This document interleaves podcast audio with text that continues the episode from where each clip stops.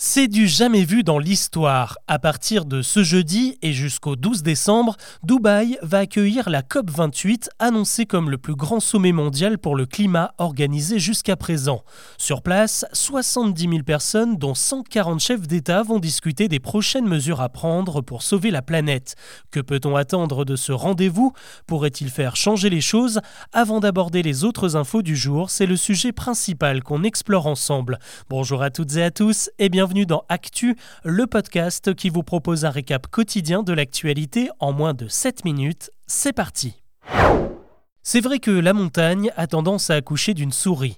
Depuis la COP 21 et l'accord historique de Paris, les choses n'ont pas beaucoup évolué dans ces sommets organisés par l'ONU sur la question climatique. Ça n'empêche pas de garder espoir, en particulier sur le sujet des énergies renouvelables. L'enjeu majeur de cette 28e COP, c'est que les pays s'engagent à tripler la part de l'éolien, de l'hydrolien et du photovoltaïque dans leur production. Emmanuel Macron, qui sera présent, veut aussi pousser au développement du nucléaire. Le deuxième axe majeur, ce sera la création d'un fonds pour aider les pays du Sud à réparer les dégâts provoqués par le changement climatique. Car les pays les plus développés sont ceux qui contribuent le plus au réchauffement, mais ce sont les plus pauvres qui encaissent les sécheresses, les ouragans et les inondations. Il est donc logique que les riches payent, mais combien, sous quelle forme et à qui? C'est ça qu'il faudra régler à Dubaï. Et si on peut inciter la Chine et les pays pétroliers à s'y mettre aussi, ça pourrait aider. Enfin, le troisième enjeu de ce rendez-vous, c'est la réduction des énergies fossiles. Lors de la COP26 de Glasgow, les parties présentes avaient promis de réduire leur recours au charbon. Désormais, on attend les mêmes engagements sur le pétrole et sur le gaz. Sauf que réduire le pétrole, ce n'est pas du tout bon pour le business des producteurs, notamment les pays du Golfe, et il se trouve que le président de cette COP28, celui qui rédigera l'accord final, n'est autre que Sultan Al-Jaber, le ministre de l'Industrie des Émirats arabes unis et accessoirement patron de la compagnie pétrolière nationale. D'ailleurs, une enquête de la BBC publiée lundi dénonce le double jeu de ce président qui profite de la COP pour conclure de juteux contrats pétroliers. Pour ne rien arranger, certaines voix qui portent ont annulé leur venue au sommet comme le président américain Joe Biden ou encore le pape excusé pour raison de santé. Pour beaucoup d'observateurs, cette COP 28 sera surtout un événement de mi-parcours en attendant le sommet plus ambitieux de 2025 qui marquera les 10 ans de l'accord de Paris. L'actu aujourd'hui, c'est aussi une bonne nouvelle. Il n'y aura finalement pas de grève SNCF à Noël. Le syndicat de cheminots Sudrail a finalement annulé son appel à la mobilisation pour réclamer une hausse de salaire. Tout s'est joué euh, ce mardi lors d'une réunion. L'idée de débrayer à Noël a été rejetée par les trois autres principaux syndicats, dont la CGT. Ils préfèrent attendre le début de l'année 2024 pour rouvrir des négociations avec la direction. Sudrail s'est donc plié à l'avis de la majorité. Pas de galère dans les transports à Noël donc. En revanche, les Parisiens savent maintenant ce qui les attend sur la route pendant les JO l'été prochain. Dans une étude accordée au journal Le Parisien, le préfet de police a détaillé le dispositif de sécurité qui sera mis en place autour des sites qui accueilleront les épreuves. Ça passera notamment par l'instauration de zones rouges, des quartiers entièrement bouclés comme celui du Parc des Princes, de l'Accor Arena ou encore du village des athlètes à Saint-Denis. Les rues autour seront interdites aux voitures et aux deux roues. Il faudra être un soignant ou habiter le voisinage pour avoir le droit de passer. Une plateforme pour obtenir une dérogation sera mise en place au mois de mars. Elle fournira un QR code à présenter à la police.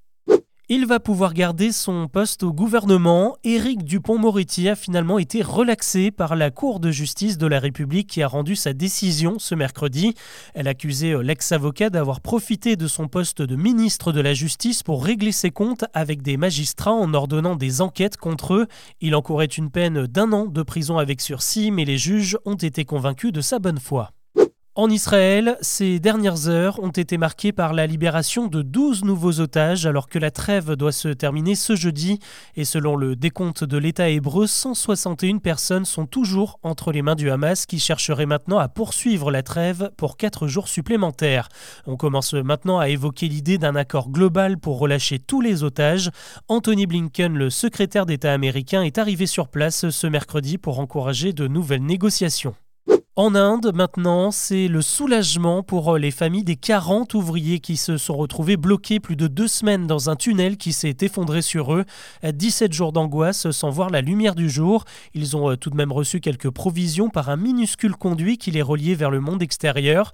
Les secours ont dû organiser plusieurs opérations de forage sur une soixantaine de mètres pour arriver à les libérer. En compensation, l'État indien va leur verser 1200 dollars de dédommagement, l'équivalent de 6 mois de salaire dans le pays. Allez-vous jeter de la nourriture à la poubelle ce Noël? C'est la question que la plateforme anti-gaspi Too Good To Go a posée aux Français dans un sondage. Et le résultat est sans appel 8 personnes sur 10 avouent gaspiller une partie de leurs denrées alimentaires, soit parce qu'elles ne finissent pas leur assiette, soit parce qu'elles achètent trop et que les produits périment. En tête des produits mis aux ordures, il y a le pain, les accompagnements comme le riz ou les pâtes, et enfin les chips et les cacahuètes de l'apéro. Et ces mauvaises habitudes devraient se vérifier pendant les fêtes. Sur trois ont déjà prévu d'acheter plus de nourriture que nécessaire, juste pour être sûr de ne pas manquer. Des gestes qu'il va falloir revoir rapidement, car dès le 1er janvier, il sera obligatoire de recycler une partie de sa nourriture au compost. On termine avec un bilan, celui du Black Friday dont tout le monde a tant parlé ces derniers jours. Et ce matraquage a visiblement été payant.